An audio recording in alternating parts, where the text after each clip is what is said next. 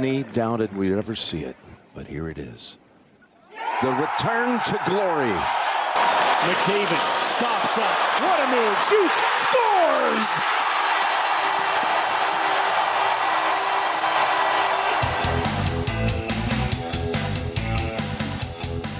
Hey, everybody, and welcome to podcast number eight. It's the Outsiders with myself, Bryn Griffiths, and Robin Brownlee. How you doing today? Well, I'm terrific, Bryn, but then again, I didn't have to try and get across the Walterdale Bridge this morning. Nobody in the rest of Canada cares or knows what we're talking about, but there was, well, actually, that's not true because this environmental protest was right across the country. 60, 60 uh, cities or, or towns, apparently. Yes, across the globe, but in Canada, it would hit Halifax, Montreal, Toronto, Edmonton, Vancouver. Those are the only ones I've heard about so far, but like I said, we, we made it. We're here. We're in one piece, and Yeah. we move on. I'm all I, I'm all good now, but uh, uh, It was a little zany this morning. well, I think I, I, I guess if you're worried about climate change and that's uh, a legitimate concern, I would suggest the uh, the way not to do it is to stop people from getting downtown to their jobs at seven in the morning and having thousands of cars sitting there idling while you block the bridge. But maybe that's just me. Okay, fair enough. And I, I tend to agree with you. I don't- I don't know if that's the best way. They were handing out cookies, however. Save your cookies. Get off the damn road. There you go. Thank you. Okay, let's get to actual sports. The Edmonton Oilers and the Calgary Flames have come out of the gate well to start the season. It's funny, I actually think Calgary's played better than the Edmonton Oilers, but the Oilers are 2 0 as they head into Long Island on Tuesday, New Jersey on Thursday, MSG on Saturday, and Chicago on Monday. The Flames, in the meantime, are 1 and 1. They are home to Los Angeles Tuesday, in Dallas Thursday, Vegas Saturday, and in San Jose on Sunday. But both teams, I guess, have got to be pleased with the way it's gone so far. Well, I would think so. And and here in Edmonton, you know, the Oilers are 2 and 0 and there was lots not to like about that 6-5 win over the LA Kings. I mean, that's not the way Dave Tippett drew it up.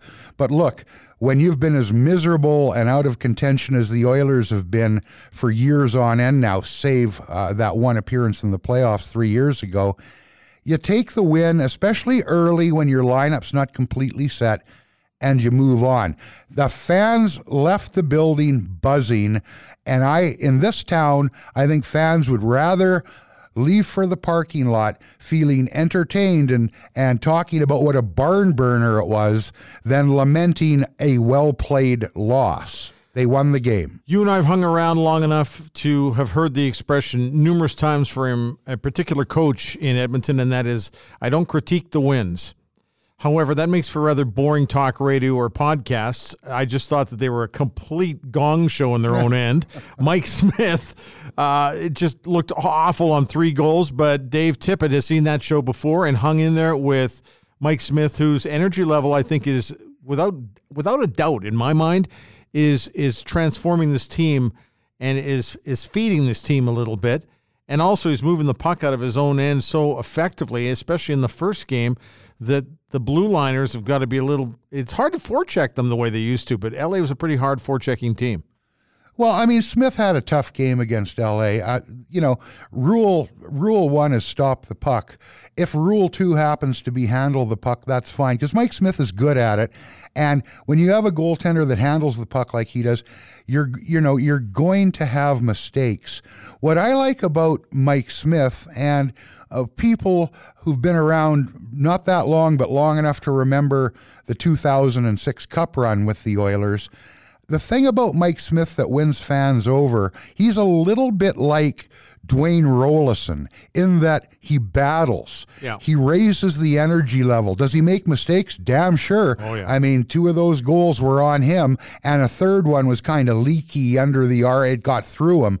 But the fact is, he battles and he's in the fight. And, you know, you, you, you take the video of that one and you put it somewhere where no one can see it and you move on to the road as the Oilers are doing now.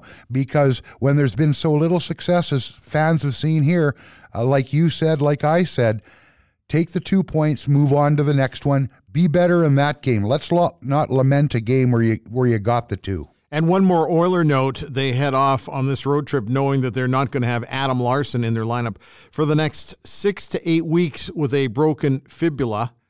And we've seen guys before Robin who've had the same injury, and while they're out six to eight weeks, it could take another four weeks just for that person to feel comfortable, and they may not feel comfortable for the remainder of the season. He's not coming back right now until the end of the year. And what kind of what kind of Adam Larsson are we going to see when he comes back? Well, that's going to be a big part of it. I mean, we saw with you know longer term injuries like uh, Andre Sekera, where he he just couldn't get back to being what he was. The thing here, and I'll I'll not get carried away because saying they have enough, the Oilers have enough depth anywhere is tricky at this point. I think they're better equipped to handle uh, the loss of Larsson. They're not throwing a raw 19, 20 year old kid in his spot. If Persson can play up, if Ethan Bear uh, can fill a spot, the you know the left side of the defense is the solid side with the veteran guys. You know Ethan Bear's got a couple of pro seasons under his belt. Persson's an older player who's been over in Europe. It's not ideal, but I think it's something they they can play through. The problem with this group, as it would be with virtually any group, is you better hope that nobody else gets hurt because the Oilers were struggling a little bit last year, not only when Oscar Klefbom went down, but when Kris Russell was gone too. You took those two out of there and it just spiraled out of control. So they head out on the road. I think they're okay. But again, uh, that injury factor looms large if they get another one. And we were talking about the fact that Calgary Flames are one and one. Well, I can tell you right now, they could easily have been two and zero. The first game was against Colorado. That was a great hockey game to watch, by the way. That Avalanche team, mm-hmm. they can fly. Yep. But the one thing that was very impressive to me about the Calgary Flames is David Rittich. Eh, eh, man, oh man, he's been giving them great goaltending. He looks way more confident this season. That's the kind of thing the Calgary Flames were hoping for. And David is also credited, weirdly enough, Mike Smith for the way he started to handle the puck a little bit. He also has the same kind of temperament as Mike Smith, where he gets a little more emotional, and the team is feeding off of that emotion. So I've been very impressed, as I said, with uh, with the way the Calgary Flames have come out of the gate, even though they're one and one, and uh, they're now. Uh, as I say, playing Los Angeles at home to, to kick this week off, and then they're off on the road. The Winnipeg Jets I watched uh, the other night against the New York Islanders. The Winnipeg Jets, everybody's uh, looking at uh, Hellebuyck as being uh, their number one guy. I still believe he is, but he's, you know, he says he's happy with the way he's playing, but it just didn't look very good in the starting game. But they went with Laurent Brossoit against the Islanders, and I thought he gave them really solid net minding. There's just they seem a little out of sync right now, but the Winnipeg Jets will be fine. And the other thing they're not doing is they're rush. They're not going to rush Dustin Byfuglien to make a decision. Mm-hmm. And I think that that's a real smart call on their part. I like Laurent Brossoit. Geez, the Oilers could use a backup like him, couldn't they? Don't get me started on that. Uh, okay, let's take a look at some other things too. And we're going to be uh, chatting uh, about the Edmonton Eskimos coming up in a little bit because they are desperately hanging on right now. The BC Lions are starting to surge little surprised the Calgary Stampeders stumbled in Montreal the other day, but they really do struggle in Montreal. But right now, uh, focusing on the Edmonton Eskimos and the BC Lions, is there any possible way that the Edmonton Eskimos are going to blow this, even though they have the tiebreaker? No, but I think they might have their hands full. I don't think BC can win out, is the thing. And that's essentially what has to happen. The Eskimos already have the season series with the Lions, they can do themselves a big favor and remove any drama or, or mystery uh, by beating the Lions. But I tell you what, when you've had as frustrating a season as the BC Lions have had, and you've got Mike Reilly as the quarterback, they just beat the shit out of Toronto. It I was know. not even close. For fun. And they're going to come in here and they can win this football game they may i don't see them getting in because like i say it's got to be all or nothing. And and uh, i think the eskimos can win but i tell you what they're going to come in all jacked up and ready to go and the eskimos better take care of business then they can concentrate on getting themselves right. Because if they've got to go into uh, facing saskatchewan back to back having to win a game while the status of Trevor Harris is unknown and playing as badly as they have, uh, that's trouble. Take care of business against the BC Lions, and then you know you're in and try and get yourself right in time for the playoffs. Because right now, even if they make it, they're going nowhere. And how about the Saskatchewan Roughriders beating Winnipeg also this past weekend? So the Green Riders are all alone in top spot in the West. Good for them. They, Sure. They, they have had a tremendous season. Uh, Cody Fajardo has been. Uh, want to talk about an what an amazing year he's having. Great story. Oh, it's been fantastic, but uh, good for the Riders. They are looking good. Nice to see the building jacked up, but it always is. Even when it was Taylor Field, it was jacked up, and now we're at Mosaic. It's uh, the exact same way. And finally, the baseball playoffs are underway. Robin, one of the things that I've noticed is my enthusiasm level for watching the baseball playoffs, and that's saying a lot because I love baseball in the month of October. But I really feel, in some ways, that the Blue Jays season, as awful as it was, I started to tune out by the time we got to August because they just weren't even in it. And it, I almost feel like it's dampened my enthusiasm for watching the, the baseball playoffs. Now, that could change, but uh, you watching many games at all? Or are you a guy that watches games in October? You know what? I, I my interest, my rooting interest, years and years before I got into this sports uh, biz, I was as a kid, I was an Oakland A's fan. I've always had interest uh, when the A's are in it. In fact, I was kind of pissed off when uh, the the local AAA team here years ago. The Edmonton Trappers became affiliated with the Oakland A's after all those years with the California Angels and then the uh, Florida Marlins because it meant I couldn't wear my Oakland A's jacket around the park because otherwise you look like A homer. yeah, and you can't really walk into the visiting clubhouse wearing an Oakland A's jacket. No. Uh, the swinging A's were always it for me as a kid. Uh, you know, everybody else is a distant second. I'm kind of with you. I, I I'm not that concerned whether the Blue Jays are are in and out. My any affiliation I had before supposedly becoming objective uh, was with a different team. I didn't go, oh, the Blue Jays are in the major leagues now. They're Canadian. I must cheer for them. So. Eh, I'm lu- I'm lukewarm on the whole thing. When we get to the World Series, I'll watch You'll it. be sure. there. Yep. Coming up on our podcast today, we're going to be chatting with Ken Reid, Sportsnet anchor.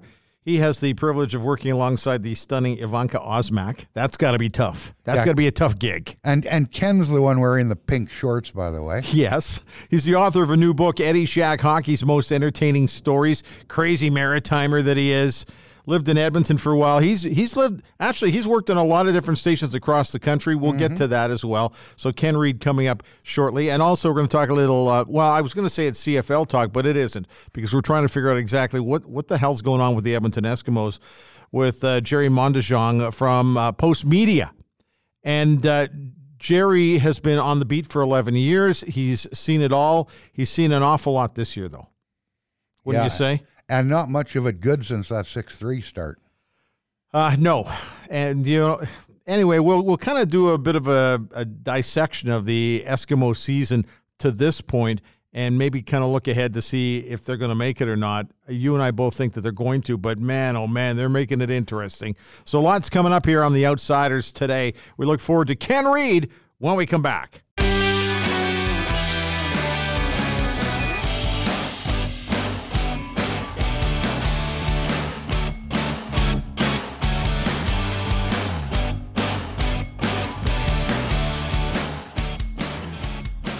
Okay, so I, I knew he was a broadcaster. I had no clue he was this accomplished an author. But Ken Reid of Sportsnet joins us on the Outsiders today. Kenny, how you doing? Good. Uh, author's a big word. I just prefer guy who write, writes books. Author makes me sound smart, and you guys know me well enough to know Well- I'm no author, if you know what I'm saying. And we've read the books. I like the picture well part. Robin. yeah, the pictures are good. The pictures are good. Okay, how many books have you done? Uh, this will be five. So that's pretty Wow. crazy. But uh, but one of the good things about working at Sportsnet and working nights is I work nights, so I have time during the day. So um, can't afford a golf membership in Toronto, so I have to do something, right? You know what? What I think is really cool about it, Ken, seriously, it's a pretty eclectic mix of stuff you've done, like favorite hockey cards and such. And and hey, Eddie Shack, I mean, Could you not find an older guy? Could you not have done something on Howie Morenz or something? I know Eddie's up there. He's awesome though, man. It's uh, the good cool thing about working with Eddie was it's. I just wanted the the book to be as if you guys, if you, as if you, Robin and Bryn, were just sitting at the bar with Eddie and he was telling stories. So that's kind of the format we use. We stumbled into this uh, format where it's not, you know, I was born in 1936. It's just Eddie's just rambling and telling stories, and I kind of just jumbled them all together. So, like I say in the intro, we're not doing Shakespeare, so it's uh, it's just two guys shooting it, and uh, I kind of just was the typist for the whole thing. So the book is Eddie Shack, Hockey's Most Entertaining Stories. What made you think about going this road? Well, actually, I was uh, tracked down for this one. Um, Brian Aaronworth, who runs Frameworth Sports Marketing in Toronto, and I'm sure everybody listening has a Frameworth piece in their in their man cave. Um, him and I are buddies, and he just called me up one day. He said, "Any interest in writing a book with Eddie Shack?" I said, "What do you mean?" He goes, "Well, Eddie's always in the shop. I think he's got a book in him. He's always telling me crazy, crazy stories." So I said, "Sure, I'll come talk to Eddie. You know, I'm an old school hockey fan, and I obviously know who Eddie Shack is." So um, I didn't know Eddie beforehand. I met him a couple times, you know, at events and things like that. But uh, we sat down. Eddie started talking, and uh, and you know, at first we we kind of just said, okay, we'll write your standard uh, hockey book, you know, your sixty to eighty thousand word book. But then his stories were really lively, and uh, you know, and it, was kind of neat because pictures mean a lot to Eddie, and I think it's probably because he's he's illiterate, but pictures really mean a lot to, to Eddie. He said, I want this picture, I want this picture, I want this picture. So we kind of settled on a 40,000 word coffee table book because that, that, I think that's kind of what Eddie wanted. And, uh, so I guess I, I was, I was just kind of contacted out of the blue, um, last April. So it came together really fast, really fast, but it was, it was a fun, fun thing to do. So Eddie and I just would just sit down, whether it was in his garage or at a restaurant or at Frameworth and, away we went, and he just held court. Is he as lively as we all think he is, or is he kind of quiet? is he kind of quiet to start, and then he kind of warms up to you? He kind of wind. You kind of. He's kind of like a wind-up toy. Uh, he's, he's not always on, but when he's on, he's really on. But when you see him in public, he's on. He's like he's really on. But at his house, he's quiet. His his wife's this charming lady, um, beautiful lady. Um, and and she kind of she runs the roost. So, but but Eddie's Eddie's always putting on a show. When the boys are around, he's putting on a show. But I think when when uh, when he's alone, he's a pretty pretty quiet guy. But uh, he uh, he knows who pays the bills. And he knows that the Eddie Shack thing is a it's an actual thing. So he's pretty much always on. But he's a he's a he's a he's a pretty charming guy. Yeah, he is. Uh, I I ran into Eddie at uh, Maple Leaf Gardens right in the Oiler beat, and uh, you know he is an interesting guy. I mean, you go to an old building like that, and you know I don't know how often Eddie was around, but George Armstrong was always around. Guys like that. I mean, I'm much older than you, Ken. I was I was uh, nine years old for that '67 Cup that Eddie wow. uh, won with the Maple Leafs. I saw him play. I remember him more in expansion uh, with Buffalo and that kind of thing. Mm-hmm. Is it is it a bit of an eye opener for you to actually sit down with a guy like that? You can see a guy on YouTube, you can read up yeah. on him. You sit down with a guy like Eddie Shack, he's got stories to tell, and it's from a totally different era than you're you're from. It is a totally different era, and that's what was so different about speaking with him as opposed to to a modern player. Just you know, Eddie Eddie was a guy who liked to get paid. He makes no secret he liked to get paid. And, and I mean, one year he held out so he could get forty thousand bucks. That sounds hilarious, but he was one. He was the highest paid LA King, making around forty five, fifty thousand bucks a year. Mm-hmm. Um, expansion obviously helped him. He wasn't afraid to go anywhere and play. He enjoyed LA, he enjoyed Buffalo, Pittsburgh. Um, but but yeah, Robin. The other cool thing about Eddie was he came into the NHL, you know, in '59 when everybody had a brush cut. He left in '74 when he had this giant mustache and kind of scraggly Beatles hair. Mm-hmm. So he's kind of he kind of linked the, the two eras, the the wild, colorful '70s and the the button down original six era. But uh, just like listening to what they do on the road, Eddie say, "Oh, we go out for draft and we drink 25 cent draft, and you know, you'd spend your ten dollar per diem." So it's totally to- totally different. They they weren't going to find steakhouses for team meals or or anything like that. And one thing I was thinking about today because I have a kid in minor hockey now, and it's you know he plays once a week. He's having fun. He's six years old, and it's so it's so out of control now. Like they got a skills coach and stuff, and Eddie was just a guy who played in Sudbury on the pond, and then when he was 14, the New York Rangers saw him. Like it's it's just it's total. It I think yeah, it was totally foreign to me, and it will be totally foreign to a lot of people who pick this book up for sure. Well, I mean, the stories aside, Ken, you know, Eddie could have just as easily ended up working uh, in a car wash or mm-hmm. at a hardware store. He's one of those earthy guys. And you touched on it earlier. I think one of the things, especially people of this generation who don't remember Eddie Shack, wouldn't know. I mean, he was essentially illiterate in many ways as yep. a young man. That's a tough way to come up. Did did he talk to you about that in any great length? Because to me, it's amazing. Today, people would find that astounding, but he yeah. was not alone in that in his era. No, he wasn't, and he did talk about it. He said that's why he started working at such a young age. He hated school. So when he's 12 years old, he figures, well, I'm not going to be a rocket scientist. I'm going to start working. So he's in a butcher shop, cutting heads off chickens um, and his dad would come to that butcher shop and basically beg him, Eddie, please go play, go go out and play with kids, be a kid. And that's kind of what encouraged him to keep going with hockey was just his dad, not forcing him to play like a lot of fathers these days would do, but just actually kind of just saying to him, it's his son, look, you're only 12 once, go play. You don't have to be working all the time. But I think Eddie gets his work ethic from the fact that he can't read, so he knows he's always got to hustle to make a buck. That's kind of what, what's what's driven him. And even when he was playing in the NHL, you know, he was flipping cars. He was doing every endorsement he could. He was always trying to keep keep secure and, and get that nest egg built up. And I think it's because he knew, you know, he wasn't going to be a lawyer or a doctor, and he was going to have to earn his keep. But yeah, I mean, he talks about getting his driver's license at the age of 13, not being able to read or write. The guy'd say, "Take a left here," and Eddie didn't know his left from his right when he was 13, so he had to guess. Yeah. So he found a way to survive in a world where where you had to read and write, and but he found a way to survive, and he still finds that way to survive in Ken, today's modern world. Ken, I, I'm fascinated by talking to some people who have dealt with illiteracy and the lengths that they would go to to try to cover it up a little bit to make sure nobody found out about it. Uh, yeah. Did he have Did he have the same challenges? Eddie never covered it up. Uh, it just it kind of was a thing. I mean, when he went to the got to the NHL, everyone knew he couldn't read.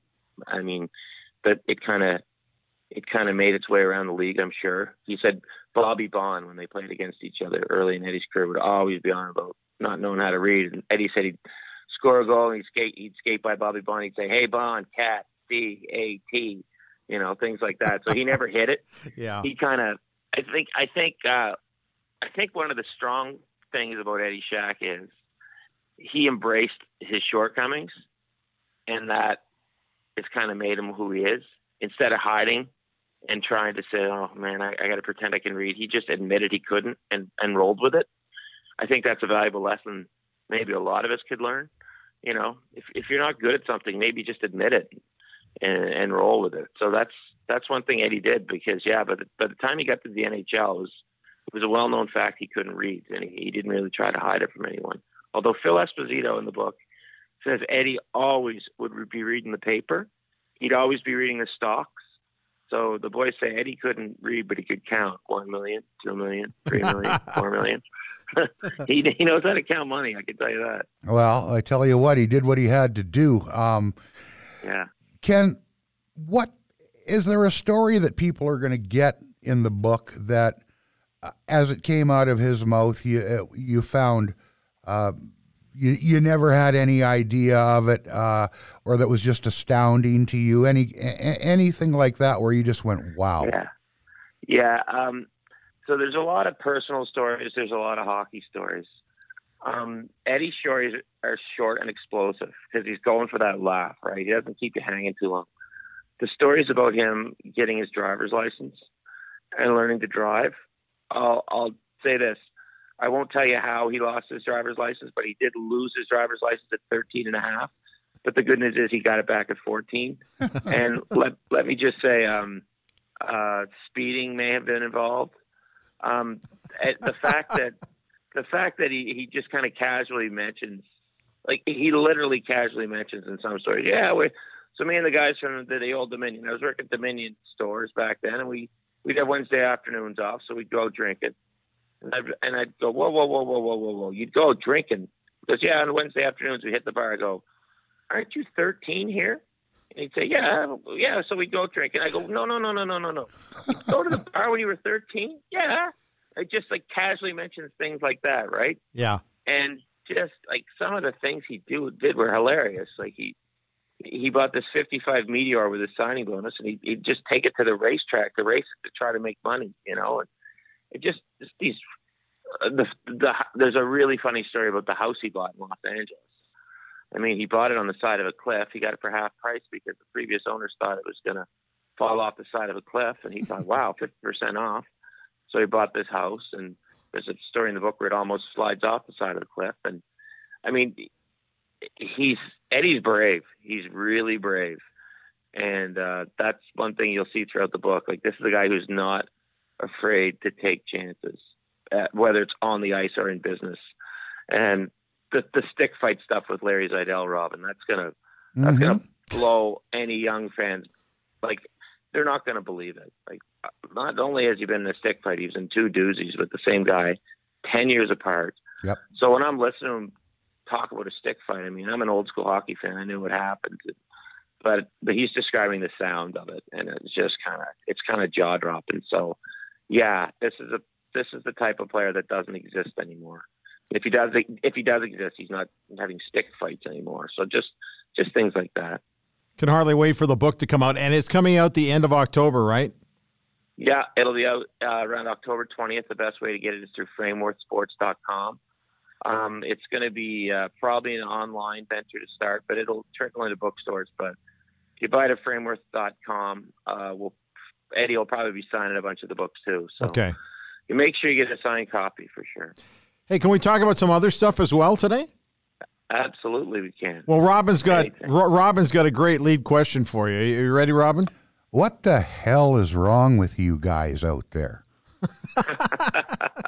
I I just saw a graphic that said leading scorer, whatever it was, the last three seasons in October, Auston yeah. Matthews. I yeah. mean, tell you've been out here, Ken. Now you're yeah. out there, so it's kind of like having somebody behind enemy lines. yeah. Um, okay. What is this? Uh, are we just getting trolled with the Auston Matthews constant mentions? And second question why the fascination with Connor McDavid? He doesn't look ha- he doesn't look happy, you know. He, he, no. So here's here's my theory on Auston Matthews. Okay. Okay. When is the last time the Toronto Maple Leafs had someone you, who you could argue, and I'm not saying he is Robin, but who you could argue is the best player in the game? The answer is never. They've never had a Gretzky. They've never had a Lafleur. And that's no disrespect to Daryl Sittler or Doug Gilmour because when Daryl was going, Bobby Orr and Guy Lafleur was going. When Doug Gilmour was going, Gretzky and Lemieux were going. Right. Uh, when Frank Mahovlich was going, if you want to go back that far, the Rocket was going and Beliveau was going. So they've never had the best player in the world. Combine that with the fact that yes, it's the center of the universe, and the kid is going to get some media love. Now, on on your behind enemy lines theory, I take great great pride in having worked out west and being from out east. And trust me, Robin, it comes up all the time. Guys, no, no, no, that's not the right lead tonight. Just people outside of the GTA don't care about this, and I, I fight that fight a lot. Mm-hmm. Sometimes mm-hmm. I win, sometimes I lose, but you'll be happy to know that I do fight that fight. And there's, there's things I'll say, and I'll go, guys, guys, nobody outside of Toronto cares about that. And you know, I, I think that that's good that we have a few of us. Well, not more than a few of us. We have a lot of us that that are from out west or from out east, and we we fight that fight because we are a national network, and you got to remember that. I think that's very important, very important. And what was your Connor McDavid question? Well, you know, uh, people out there, be it Cathal Kelly or take your pick, there's an annual Connor McDavid doesn't look happy.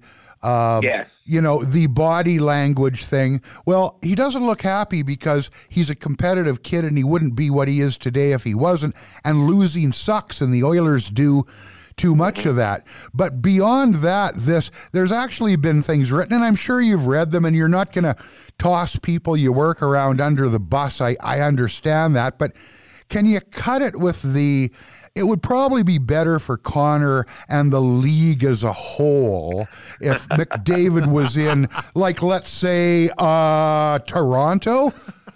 Of course just, it would be. Just stop it. Listen, here's the deal with Connor McDavid and the happy look. He's never looked happy. Watch his stuff from Erie. He's not a smiley rah rah type. At least he's never come off that way when I've watched him play. So I'm not going to get into that. But yeah, the, trust me, trust me. I, I, the Toronto narratives I find are hilarious. I absolutely find them hilarious. But it's uh, it's center of the universe syndrome, man. That's Yeah. all I can tell you. And uh, uh, look, I, I really like Toronto. I like it. The people are friendly, but I always say to them, guys, you got to get outside Toronto. You know, it's it's um there's a, it's a big country. It's a big country, so we got to get out. We got to get out and about. But as long as the major publications are coming from Toronto, you're going to get those articles. But that's but I mean, geez, guys, we could get into a whole conversation. If that's the problem with uh, with media now is that small papers are dying, and you know, there's no local sports in in cities like Edmonton sometimes anymore, or cities like Saskatoon, and we're getting all our our media from one spot. Like it. Let me put it this way, Robin. If that if an article was written in 1982 about Wayne Gretzky would be better off playing for the Leafs, would you guys have even known about it back then? No. Like exactly. Yeah. So like you know, everybody would have been subscribing to the Journal or to the Sun, uh, but freaking newspapers are dying, which drives me crazy. Look what happened to Sports Illustrated. We go on and on, but I just Mhm. think Yeah. with more centralized media, we're just getting those stories now because it's it's uh you're noticing it and and yeah, it's it's clickbait. And you could also say, well, it's a Toronto paper. Of course, they have to have that angle because they're writing for Toronto people. But now we we get the Toronto angles when we're in places like Edmonton or in Halifax. You're bringing up a great point here. We're almost going down a little different road here because I remember chatting with Jamie Campbell when he had come Yeah. here from his, his hometown's Oakville, and he Yeah. he came here and it was an absolute eye opener for him. And and uh, I worked with him at CBC here, and he he he he loved it here. Absolutely loved Mm-hmm. it here, and said, "I just didn't know enough about the rest of the country when I came out to Edmonton, and I learned so much more." And maybe that's the problem in Canada is we don't appreciate the other parts of the country because we haven't really gone there. We travel everywhere except across Canada. I know. Right? People people brag about going to Europe. People brag about going to Mexico or wherever, but nobody from Vancouver brags about going to Halifax.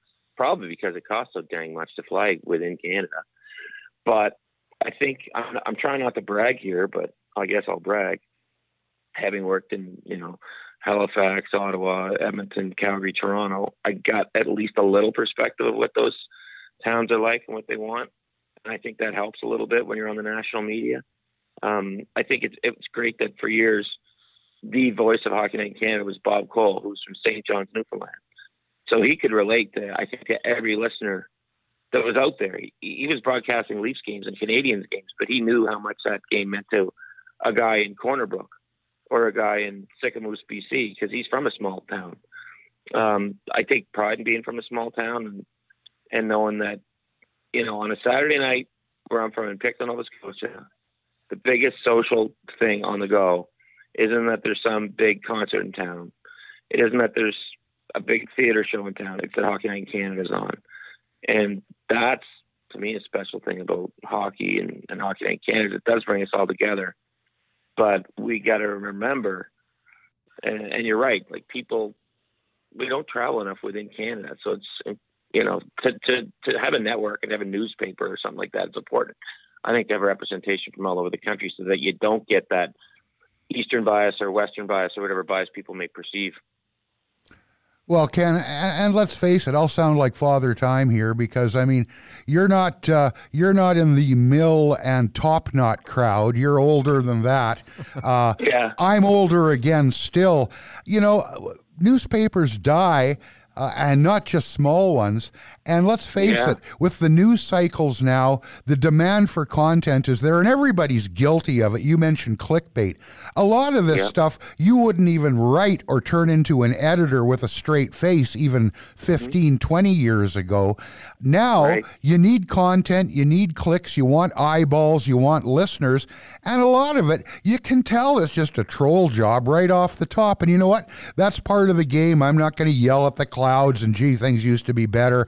It is what it is, but I just smile when I read these, and I'm sure a guy like McDavid does too, because I tell you what, he looked pretty happy the other night when he was lighting it up. Um, Yeah. he, he hates losing, and guess what? Connor McDavid will look a lot happier in Edmonton when the Oilers start winning. It's as simple as that, and that goes right across the map and right in every NHL city, NFL. Uh, Major League Baseball. If you're smiling and grinning and sla- and slapping ass when you're losing hockey games or games, period, you're probably not as competitive as you should be. Yeah, I wouldn't want you on my team. Uh, I'll yell at clouds, though, Robin. Good for you. I, I will because I mean, look at what happened to SI. Like that is just that Yeah. that that kind of that kind of that's the kind of the final stamp, don't you think, on the print side of things? Just because I mean, I remember when I I'm not old, but man, when I went to started covering the NHL, a guy would have a story. A print the print guy would have the story to write at after the game. Yep. Now it, and or you'd go there to work on a feature in the morning Yep. now, Robin, you know, remember when they tried to make you guys have cameras when you were with the Sun? I remember Rob Tychkowski just kind of freaking out. He had to hold a camera and stuff, and it's just, you're right. Like, you, you- if you're just click sending out six click things a day, what's happened to that one quality piece you should be working on? Yeah. And that's, I'm, I'm, I'm right there with you, but I'm, I also know that that train, that ship has sailed. You Yeah. know, that that's over. So Well, but there, the other thing is there is quality work out there. There's really good stuff out there. It's just sometimes you just got to hunt it down. Yeah. Yeah, yeah, it's true. There's a lot of young, talented people doing some good work. Yeah. SI used to be, for me, uh, the best in sports writing. G- Michael Farber uh, was there for years. I mean, we had a we had the old subscription that showed up in the mailbox when I was a kid, Sure.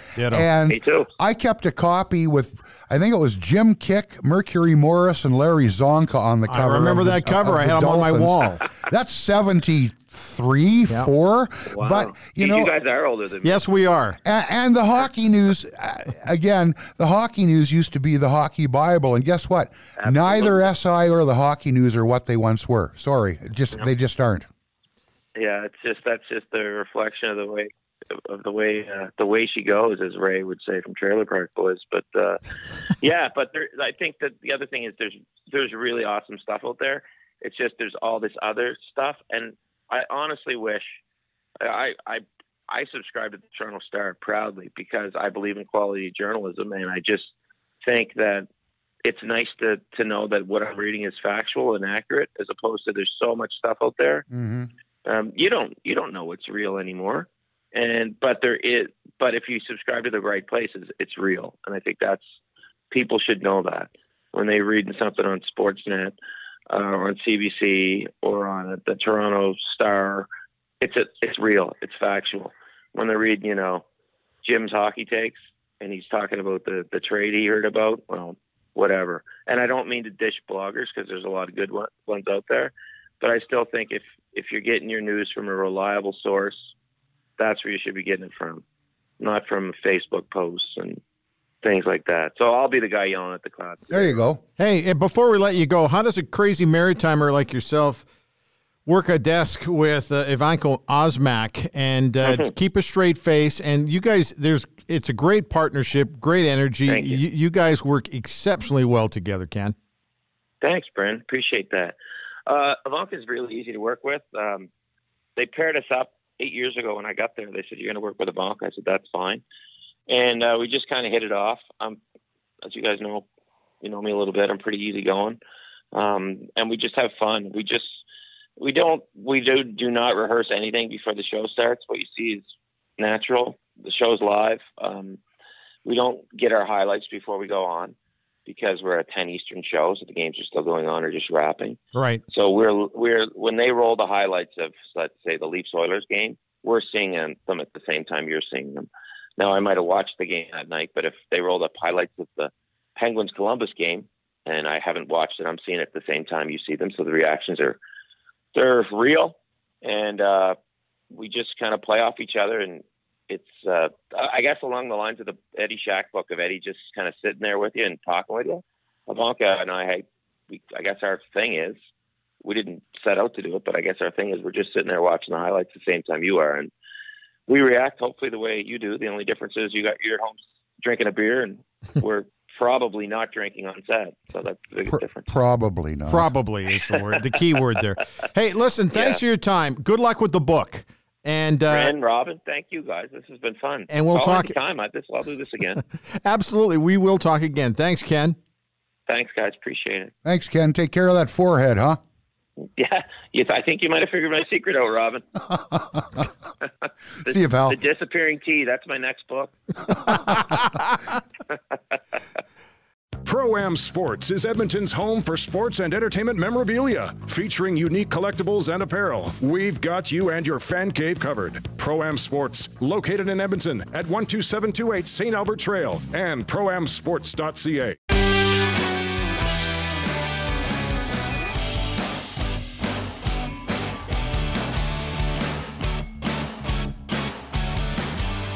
You know what, Robin? We have a guy who has been on the Edmonton Eskimo beat for 11 years. Oof. The last few years have been a little tough, I've got to think, but introduce your fine friend to us. Uh, Gerry Moddejonge, post media scribe extraordinaire. Honestly, if hey, when when we said let's talk Eskimos, we I said let's talk let's talk with Gerry. Uh, he's there all the time. Yeah. Um, you know, there's some serious questions that need to be asked, I think, about this team, given what we've seen not only this season, but last season. And uh, I think we got the guy. Where do you want to start? You want to start with the head coach first? I mean, this is uh, Robin and I have been talking now for weeks about the fact that he's really got to get himself to the Grey Cup game to save himself. But do you see it that way? Um, you know what? It's hard not to to take one look and and uh, you know think it's going to take a at least a, a minor miracle here in the playoffs for uh, for for Jason Maas to have any sort of a future extended beyond this year. I I, I don't think that's a, a stretch to think at all. Um, uh, I mean. Without without breaking it down to do that, we'd have to go all the way back to the uh, the, the beginning of the the off season. Uh, if you guys got a few minutes, Sure. Yeah, we're here. Tell us about it. Seriously. Well, let's uh, let let's look let's let's think back and and uh, look at what priority number one was. Uh, you know, assuming uh, they they were gonna they were gonna lose Mike Reilly. Let's call let's call priority number one re-signing Mike Reilly. Okay. Uh, so so the Eskimos, what they did, Brock Sunderland just opened the books, said, "Here, Mike, you know what? Sign your sign your uh, your own check here." Um, so that wasn't the reason he didn't come back. Uh, obviously, uh, Vancouver is a pretty pretty attractive place, uh, especially with a, a family in the northwest uh, of the United States. Um, so priority number two becomes, uh, you know, replacing Mike Reilly. And you're not gonna, I guess, you know, you're not gonna pull Bo Levi Mitchell away. So what's your next best option? If you look at the numbers, uh, Trevor Harris, um, man, he had some pretty impressive numbers. Yes, uh, he, he didn't win that Grey Cup. Uh, you know, he didn't play in the one where uh, he was going to until he was passed by Henry Burris. What was that, uh, 2016? Uh, you know, basically running out the tunnel, uh, getting passed by the QB who was a, who I, I think it was a hand injury would have kept him uh, out of that one. Anyways, uh, so so Trevor Harris, uh, and of course he's also coming off before that loss to Calgary here in the Grey Cup. What was it? Six touchdowns, the CFL record against uh, against Hamilton in the East Division final. So not a bad, especially if you look at who Ottawa picked up to replace in their their quarterbacking position. Um, you know, I wouldn't even com- compare what they lost with what they have now. So, anyways, It's a Trevor pretty, Harris pretty good recovery, is what it was. pretty good recovery. Now it wasn't just quarterback. Let's let's look at that trio that came for it. Now obviously SirVincent Rogers didn't play a lick at left tackle because of an unfortunate triceps injury in the offseason, but Greg Ellingson. So they come up with a, a trio of guys from there. Uh, boy, basically Hamilton's linebacking core, uh, as well as Jovan Santos Knox. Now he also didn't play, but Um, they had a pretty good guy in uh, in Vontae Diggs. Uh, you know, just coming up uh, from from uh, I think it was with the Washington Redskins. Right. Uh, in training camp, anyways, or, or you know, organized activities, whatever it was. He's uh, he's been a splash there. So, um, man, I would say if you have Trevor Harris coming into a season like he was having when he was healthy before he got pulled, and, and I believe even coming into this week, he still leads in passing yards, does he not? I, I think he might be passed by Mike Reilly uh, here on Saturday uh, after sitting out the last, what was it, 3 Mm-hmm. three and a half games. Mhm. Um, so it's it's tough not to look at the fact that you know with the the crew assembled, um, the season had heading up into the, the midpoint of the season, well, sitting at six and three, they had the league's top defense, uh, league's top offense in we're talking you know net yards here. It's it's tough to look at the QB come in as a replacement, having the MOP season he's having, or at least was. Yes. Um, and and the yards they're they're putting up offensively and, and not allowing defensively, and, and even points defense was, you know, far and away over the first half of the year. It's tough, and, and you know your your your starting quarterback goes down. Um, it's it's not really an excuse you can use this year. Just looking at you know seven of the other eight clubs have also lost their QB one at some point over the season here Right. all except Mike Reilly, and he's the one who's been been sacked the most, which I is know. Just wild to, to even look at that and figure out figure out what's going on there. But uh, obviously, the guy's the guy's a warrior, and and uh, you know what was he voted perennially the toughest guy in the league by his by his peers. So, anyways, if if you look at the numbers they were doing, the the season Trevor Harris was having, um, it, it's tough to look at that and figure out why, what's going wrong, why is this not all translating to, well, and and let's say, let's add C.J. Gable in the mix. Yeah, the, Edmonton isn't known for their running game. They do have the second top rushing yards producer in the league. Mm-hmm. Uh, first, if you exclude, you know, guys who've been caught with PEDs this year, which is Another, another story Yes, in it is. itself. Absolutely.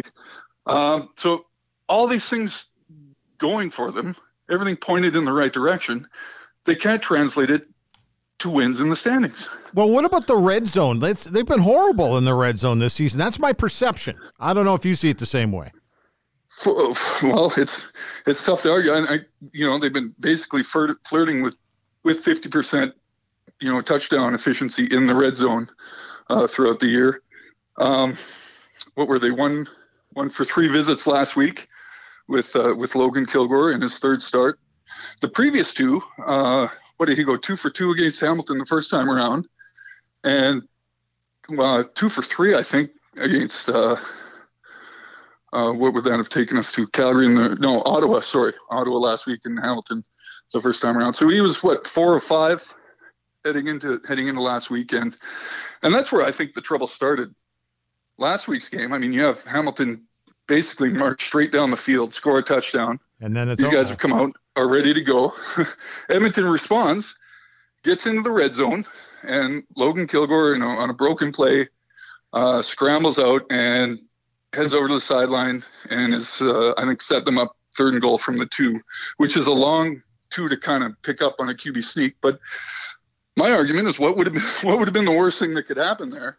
You know, they get stopped at the one yard line, and, and Hamilton comes out backed up right up against the wall. I guess. I mean, yeah. yes, there's a there's a, a philosophy out there that you take every point in the red zone you can get, but I, I suggest when you know a playoff game is is there for the taking, you're against the top team in the league, who are at home and and obviously just scored on you. Uh, you might want to maybe you know break out the a, a new rule book or or you know bend your philosophy a little bit and sometimes you just got to go for it i don't know if logan's got to tuck his helmet and try to get that extra yard set up third and one which is pretty good chance you're going to score there or if they just go for it on third and two Yeah. anyways um what when we're talking about these all these things and and red zone yes that's that's the end of the drive but you got also got to turn around and look at where they've started all those drives to begin with, and their return game has just been atrocious. Yes, Christian Jones has come in, and that was a big. They gave up a lot in in Kenny Stafford going to Regina um, to bring in Christian Jones, but he, you know, at, at, least has things pointed in the right direction in a return game. That's just just been. I don't even. It, you can't even call it atrocious. It's it's just been absent. It's been non-existent. And you know, and a lot of a lot of the time I've covered this team. And so when you're starting your drives farther back than normal. And there, there's stats the league breaks down all the time when, when the Eskimos, you know, start from the 35, their win loss record is much better than when they started, you know, even a couple of yards back shy of that on average. So it's it's wild to think that all these drives that are starting out deeper in their zone, they're getting all these yards, putting up all these offensive yards, and then these drives peter out in the red zone. Now, yeah, is that connected? well, it's tough not to think so.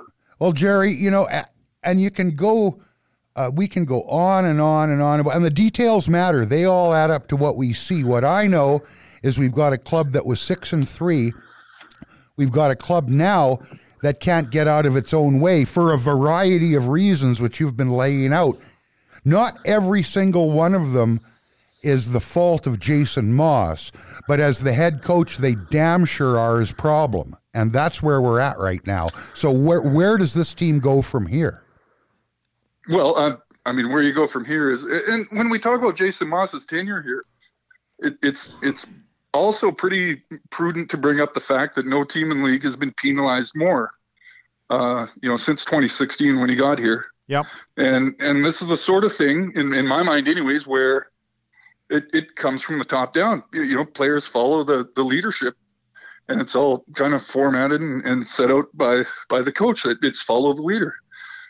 Um, now, obviously, Maas has been a lot better on the sideline since he's figured out, you know, well after the live mic kerfuffle of a couple of years ago that, that there is a TSN camera pointed at him at all times. Yes, right? yes, there is. So he's he's been he's been much better on on the bench in the public eye. Um, obviously, he, he says all all the right things when when he's talking to us when he's breaking it down in the scrum. And I've I have no complaints about about him there for sure. He's uh you know he's the first to stand up and say it is my fault. But like any coach they'll they'll blame execution as well and and not being able to finish. And we've heard that time and time again this season. And and it's the same thing last year under Reilly.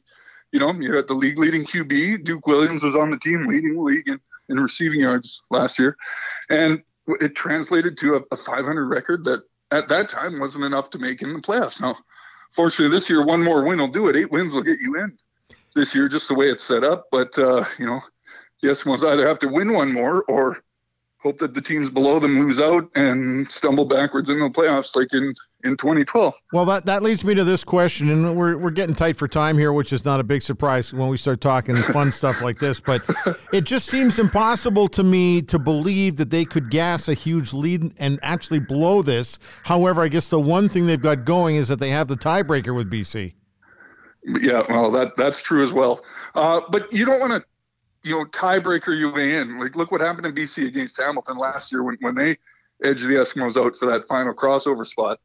Uh, going to going to Hamilton and just gets smoked. Um, it's it's it's not enough. And when I wrote my my analysis post game from this weekend's game back in Hamilton, uh, it, it's the the headlines just are playoffs even worth talking about for this team at this point. It's you know they, they can't win on the road. They can't beat teams better than them in the standings. They they haven't beaten a team coming in with a winning record all season long, which is not a good formula when you're you know needing a big playoff not just one playoff road win, but your whole way to Calgary if you're looking to get to that Grey Cup final. Well, and Gerry, we talked about this briefly too. I mean, uh, the Eskimos are going to get in.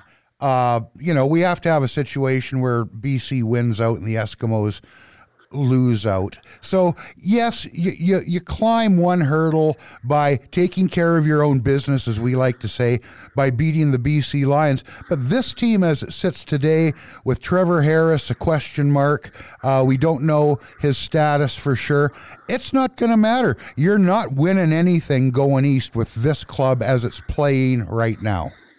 They, they certainly haven't showed us that. That's for sure. And uh, you know, the, the the question for them this week is, depending on how Harris is feeling, if he is, you know, status is playable, if he if he needed to, do you even send him back in this week, or do you let him, you know, let the cards fall where they may? This this team, even without him, I would argue, is certainly good enough to beat BC, um, as we've seen over the season. Uh, now, obviously, BC's on a tear here, but they're also on a pretty easy part of their schedule. I would argue. Do not hang on to Trevor Harris until after that bye week. Mm-hmm. Yep. Uh, even even if it means needing to to split against Regina in the, the home and home to end the regular season, just knowing that he's going to be that much better for you when it matters most. The first place Saskatchewan Roughriders. I just can't believe that. yeah, it's been wild, man. It's been. This is exactly why they they get out there and play the games and don't just let us all decide it on paper beforehand, eh? Not to, not to slag the Green Riders. They've they've been full value uh, and, uh, for for where they are in the standings. Hey, listen, we we got a dash here, but I got to say one thing. I think your next month and a half is going to be kind of fascinating around here. Yeah, well, I'll be paying attention. I'll tell you guys that much.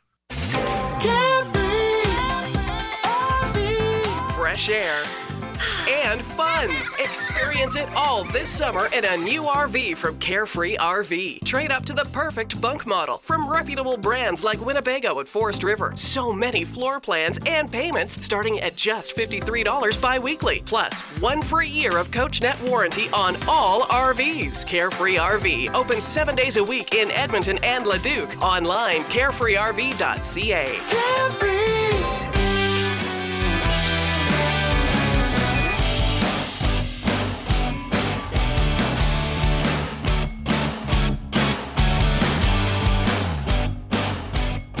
Okay, time to wrap up. Podcast number, hang on a second. What is it? It's number eight. Can you believe it already? Eight. Yes, I can.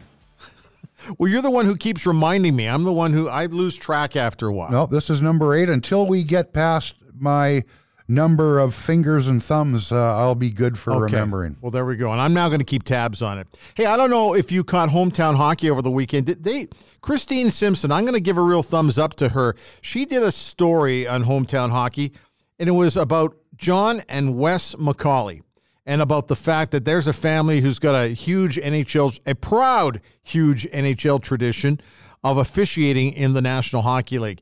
John McCauley was uh, one of the good guys, ha- had so much respect from the players when he he was officiating the league. And now you have Wes, who's who is a very good official, very charismatic official. That seems to rub some people the wrong way. I don't care. It's fun for me. I've never really seen too many players bitch and whine about the fact that well, he's a little dramatic, a little over the top. You know when Wes McCauley's doing a game, but it was a great feature. I thought it was fantastic. Well, it's not like he's replicating uh, Leslie Nielsen's umpire act. You're right. Enrico Palazzo or whatever it was from The Naked Gun. you know what? Whether you know eh, different generations like that, you get those officials. Sure, it's a great it's a great story. Um, you know, whether it's generations of firefighters or or cops or officials, um, you know, following in somebody in your family's footsteps, it's cool. Pretty fantastic. If you get a chance to download it, do so.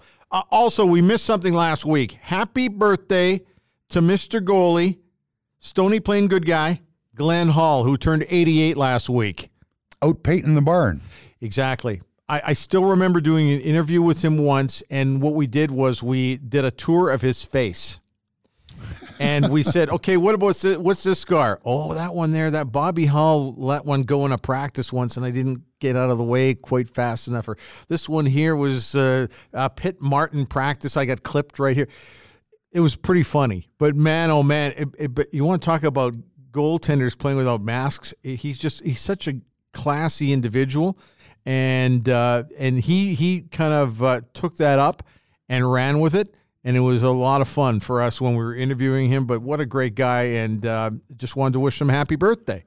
Yeah, happy birthday, Glenn. And maskless and 500 straight games. Now, you get a puck in the lid. If a strap pops loose, they stop the play. Not saying that's a bad thing, but a little context with what the old timers played with. I know it's pretty scary when you think about it.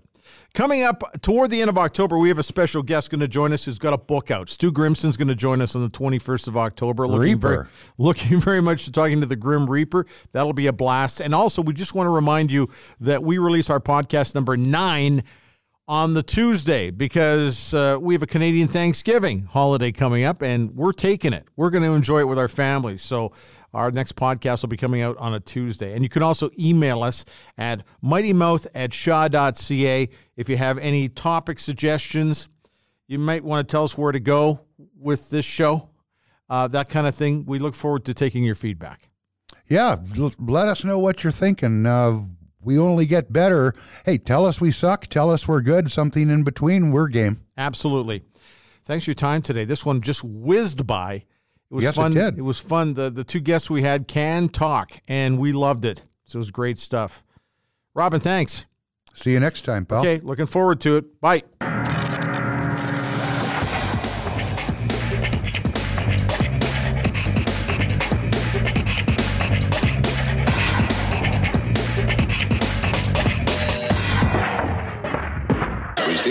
recorded earlier because we were ashamed to do it now.